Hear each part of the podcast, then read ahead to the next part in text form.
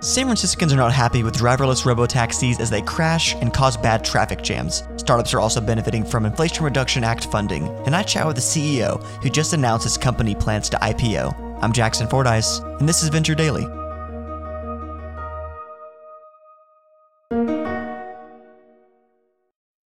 Two weeks ago, San Francisco became the first city in America to allow driverless taxis on the road without restriction. But many San Franciscans are not happy with the robo-taxis that have been causing major traffic jams, crashing into other vehicles, including a fire truck, and even hitting and killing a small dog. Three days ago, the same California regulator probed Cruise, the robo taxi company owned by General Motors, for its recent crashes.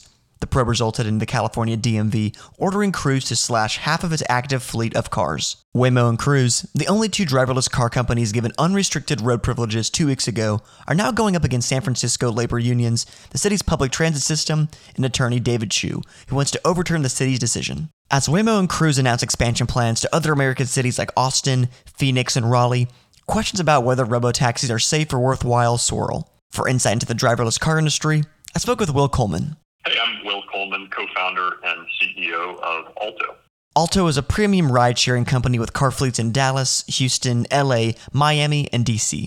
Will San Franciscans currently have a low opinion of driverless taxis? As the number of traffic jams and crashes continue to grow, public outcry does too. Could the driverless car industry be set back months or even years if they can't get a hold of their current PR problems? Yeah, you know, I think um, driverless cars are clearly in the future. They're coming. Um, the timelines are something that I would say are very uncertain. Um, I'm, I'm personally probably on the more skeptical end. I think that um, you know, full autonomy in terms of serving a, a broad majority of our vehicle use cases and needs across the country is probably still multiple years, if not a decade away. Uh, we're going to find ways in which we can blend autonomous and human driving and the different use cases um, between now and then. And so I think what you're going to see is continuous improvements. Um, you're already seeing a lot of advancements, even just this year. But the uh, the real challenge is going to be solving for all of all of the needs. Right. This is a problem that has a, a really hard uh, set of edge cases. Transportation is, is really just amalgamation of edge cases uh, getting stuck behind a cement truck or a road that's closed or new wet cement that's been put down or lanes that have changed. And so all of that is are things that you know humans deal with every single day and and training uh, autonomous vehicles and the artificial intelligence that drives them to handle every single one of those use cases and edge cases is, is really the difficult thing. Cruise cars have been involved in several crashes recently, including one with a fire truck, sending one passenger to the hospital. Are robotaxis safe enough to be on the roads yet? You know, you're going to hear a lot of different opinions on that. I think I think we need to allow uh, continuous innovation in this space. The reality is is that human drivers are actually pretty unsafe. Driving is inherently an unsafe activity. If you don't smoke cigarettes, it's definitely the most unsafe thing you do every single day. And so, um, you know, like there's to be there's to be accidents, crashes. Um, if there's human drivers, if there's autonomous drivers. So I think we need to keep a very close eye on it. But I, I do think the safety records are, are, are, you know, obviously not unflappable, but, but are generally pretty good. GM's Cruise was ordered by the California DMV to slash half of its active fleet. Are strict constraints from the California government going to push companies like Waymo and Cruise out of the state and toward other American cities with more lenient laws?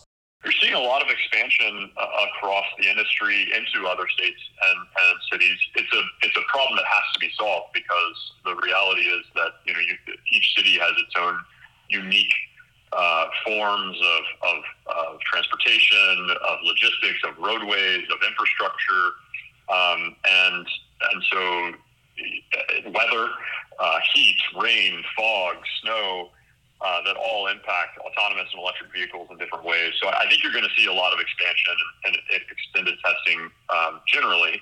And frankly, I would say that, that the state of California has been pretty um, welcoming to, to that innovation, at least in the city of San Francisco uh, so far. I mean, if, if you go there, you, you definitely see more autonomous vehicles on the road in that city than, than really any other in the U.S. As news spreads about issues with robo taxis in San Francisco, do you expect other cities will begin outlining stricter laws for driverless cars, anticipating their arrival? Yeah, I, I mean, we can be sure that that's happening um, here in, in, Texas, where you and I are. Uh, there's an entire commission and, and a big uh, group of, of you know, thought leaders from industry um, and the government that, that is continuously working on uh, regulations uh, to balance the needs of, of innovation with the needs of safety and and, um, and environment and, and the rest of uh, drivers on the road. So I, I, think that's probably happening in every state across the country, maybe even in many municipalities. Um, and and should be to, to find that right balance, to create wor- worlds where we can continue to build innovation while um, you know ensuring public safety. That was Will Coleman, co-founder and CEO of Alto. Thanks so much for joining the show, Will. Yeah, thanks for having me.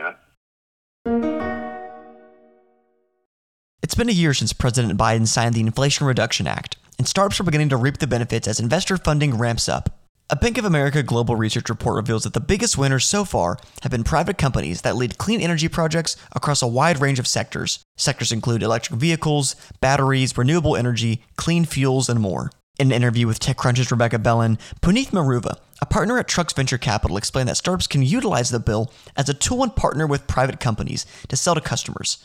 He said, quote, if you're selling a product related to charging, then you can go to these infrastructure developers and say, hey, there's all this IRA funding for you to roll out chargers. Let us help you with that. To learn more about the IRA's impact on climate tech funding, I spoke with Travis Connors. I'm Travis Connors. I'm a co founder and managing partner at Building Ventures. Building Ventures invests in companies that focus on the way we design, operate, and experience the built environment. Travis, last night at the Republican presidential debates, none of the candidates raised their hands when asked if they believed human behavior is causing climate change. Candidate Vivek Ramaswamy stated, and so the reality is, more people are dying of bad climate change policies than they are of actual climate change. Is there any truth to the statement? What policies is he referring to? Uh, no, I, I, I, don't think there's any truth to the statement. And I think that um, it continues to just be an attempt at misdirecting uh, the, probably the most important and existential problem that we have to wrestle with, which is how do we successfully adapt uh, to climate change? The Inflation Reduction Act plans to reduce greenhouse gas emissions by up to 40% by 2030. That's not that long from now.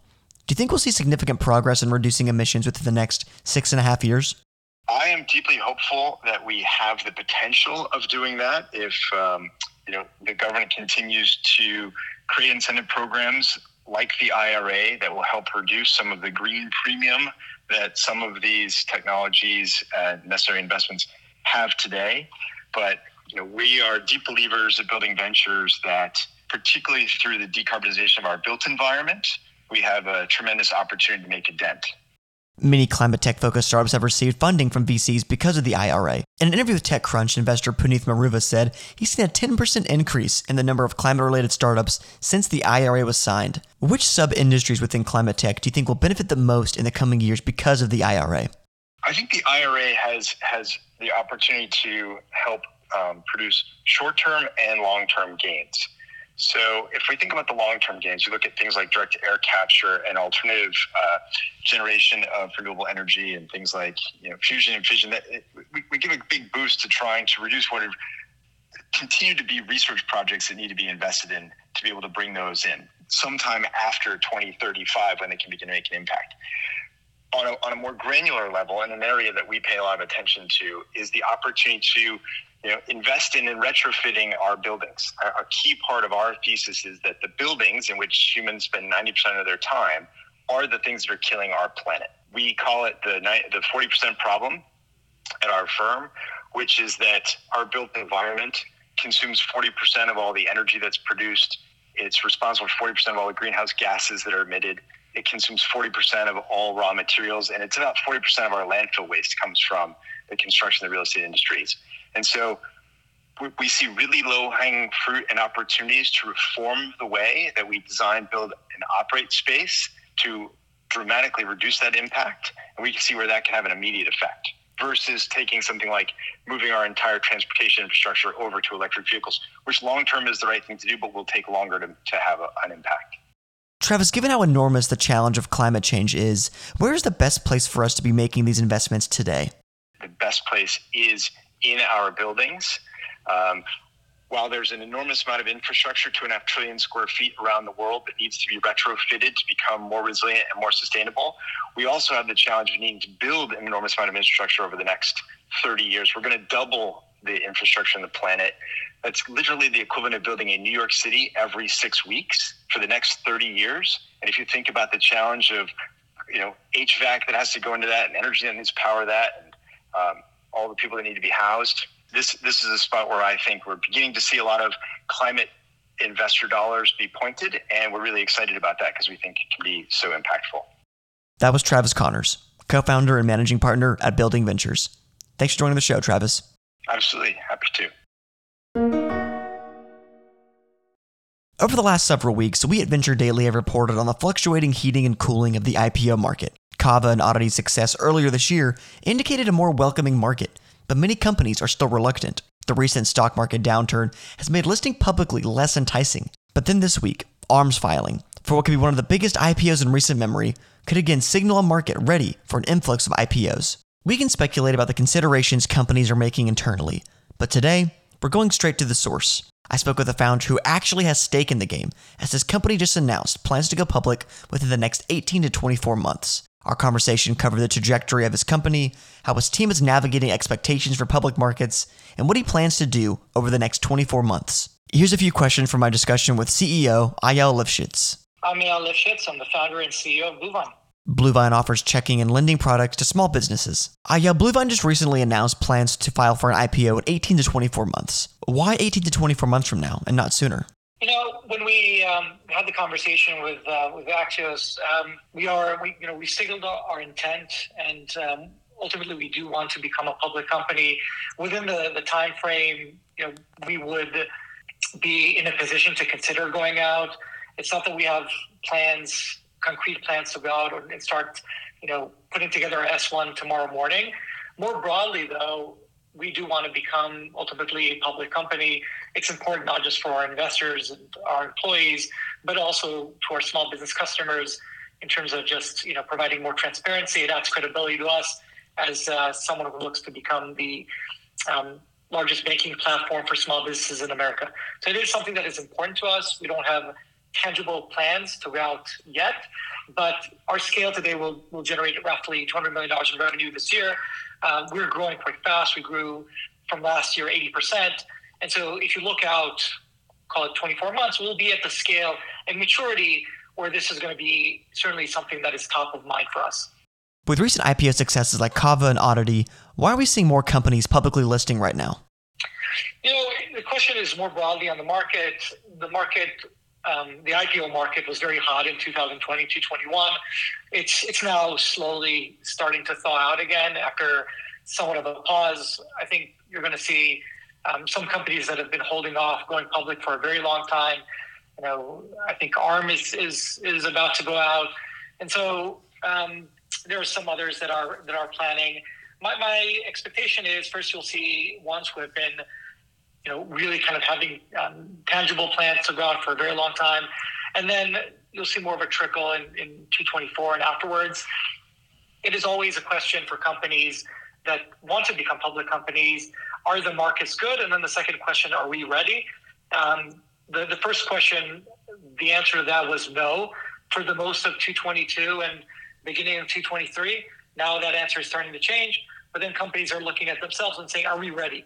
And some companies are because they've been, been ready for a while, but then it's going to take others time to get ready. Did the news around other companies like ARM, Databricks, Skims, and Liquid Death looking toward IPO influence your decision in announcing Bluevine's future IPO plans? No, I think the decision for us when um, you know it is time for us to really start preparing is going to be more of, of um, you know an individual case of are we are we ready again, we look to see if it is a good time in the public markets. But for us, it's more of a question are we at the scale? Are we executing the way that we expect to execute? Is our financials, and especially looking forward, do we have confidence in their predictability such that we'll be able to tell a good story to public company um, investors? And so there's, it's more, I would say, internal that decision outside of whether the market is good versus comparing ourselves to any other company. That was Eyal Lifshitz, founder and CEO of Bluevine. Thanks so much, Eyal. I appreciate your time. Thank you so much. Thank you. Thanks for tuning in to Venture Daily. Today's show is produced by Josiah Simons and Jackson Fordyce. Our theme song was created by Benjamin Cook. If you liked today's episode, please give us an honest review wherever you get your podcasts. I'll see y'all next week.